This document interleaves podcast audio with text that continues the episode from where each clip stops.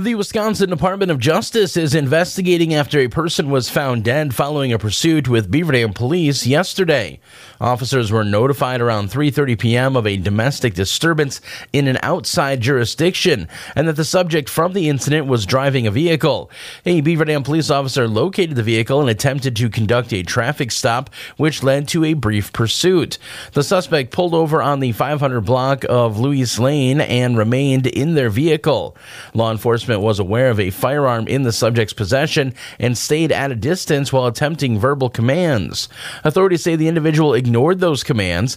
They add that upon approach, officers found the subject deceased. A firearm was recovered in the subject's vehicle. No law enforcement personnel were injured during the incident. The DOJ Division of Criminal Investigation is handling the case with assistance from the Dodge County Sheriff's Office, Wisconsin State Crime Lab, and the DCI Crime Response Specialist. The DOJ notes that all involved law enforcement are fully cooperating with the investigation. Once the Division of Criminal Investigation finishes its review, it'll turn over their findings to the Dodge County District Attorney's Office. A Brandon man guilty of soliciting a minor for sex in Dodge County was sentenced to six years in prison. A jury found Dean Crone guilty of five felonies, including child enticement, soliciting a child for prostitution, and sexual intercourse with a child.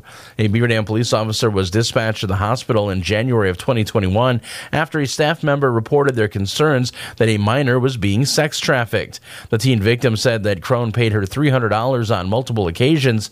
The victim also said it happened happened between 10 and 15 times.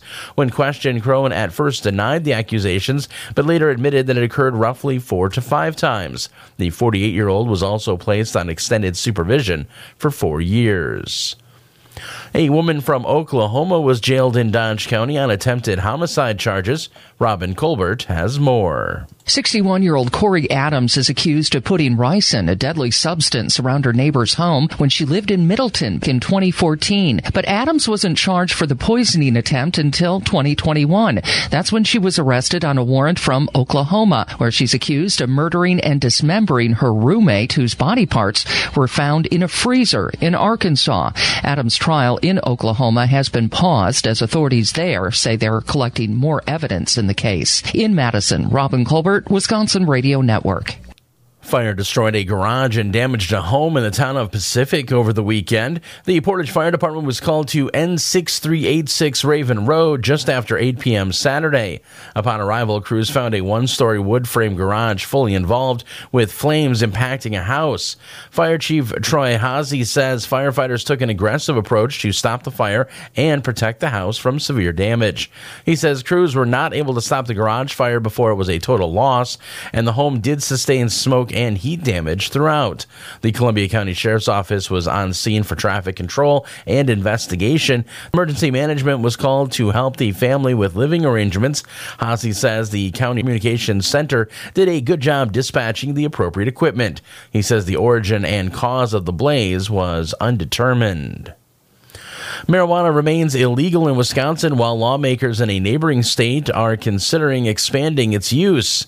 Medical marijuana is already legal in Minnesota, where former Governor Jesse Ventura said it was effective in treating seizures his wife suffered from. My wife took the first three drops under the tongue and has not had a seizure since. None. At a legislative hearing in St. Paul last week, Ventura admitted that it was illegal at the time. I had to break the law. My friends had to send it to me. In the Wisconsin legislature, Republican leaders have indicated some support for tightly regulated medical marijuana, but recreational use remains off the table. Dodge County officials are highlighting an upcoming webinar covering the Buy Local, Buy Wisconsin grants.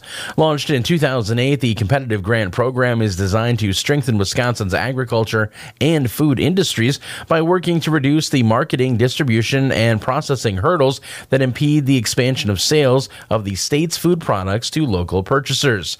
A total of $300,000 is available in grant funding through the program. The maximum award for each project is $50,000. $100,000, and grant applicants must provide a cash or in kind match of at least 50% of the total project budget.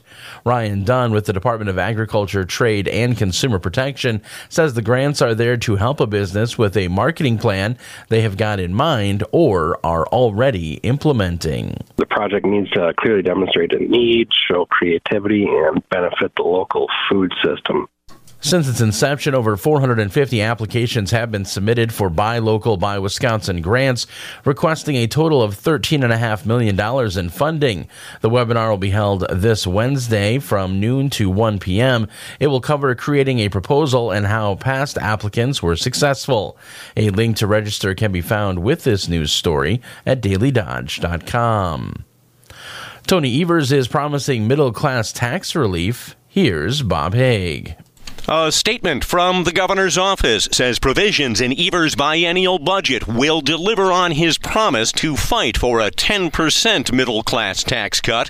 His office says the budget Evers unveils this week will include more than $1.2 billion in targeted tax relief to working families, parents, veterans, caregivers, seniors, and student loan borrowers, among others, while limiting tax giveaways to wealthy earners. Well, that puts Evers at odds with Republican majorities in the legislature where a flat tax has been proposed. At the Capitol, Bob Hague, Wisconsin Radio Network. U.S. Senator Ron Johnson says Social Security needs help. The Wisconsin Republican on WISN said the entitlement program will become unsustainable. It's truly a legal Ponzi scheme. I point out that reality, and of course, they get blasted. And again, who's going to get hosed by the younger people that are right now paying for the current retirees? Johnson says putting Social Security in the federal budget every year would not mean sunsetting or eliminating the program, but would force Congress to decide what spending needs to be prioritized. Elon Musk's takeover of Twitter concerns some people, but is it affecting everyday life? UW Madison professor Dietram Scheufele says that people can get caught in getting their information from a bubble, thanks to the same sorts of algorithms on other platforms. So we end up basically getting information or tweets from sources that we often engage with, from people that we follow, um, that we look at, that we that we uh, even follow on other platforms. A recent survey by Harvard and Rutgers showed that Twitter usage dropped after Elon Musk's takeover, and only around 20% of Americans say they get their political news from the platform. However, the platform still sees heavy use from politicians, which could drive discussions on policy. And finally, there are just a few days left to apply for Wayland Academy's 20th annual Swan Scholarship Competition. Each year, the Coed College Preparatory School in Beaver Dam offers this scholarship opportunity to local Beaver Dam students entering ninth grade in the following school year. It is valued at about $90,000 and covers the full cost of tuition at Wayland for four years. Students enrolled in public or parochial schools are welcome to apply, as well as those who are homeschooled. To be eligible, students must be in good academic and disciplinary standing at their current school. Applicants must also reside with at least one parent within the boundaries of the Beaver Dam Unified School District. The deadline to apply is this Wednesday. More information can be found at dailydodge.com. And I'm Justin Wilski reporting from the Daily Dodge News Center. Submit your news tips at dailydodge.com.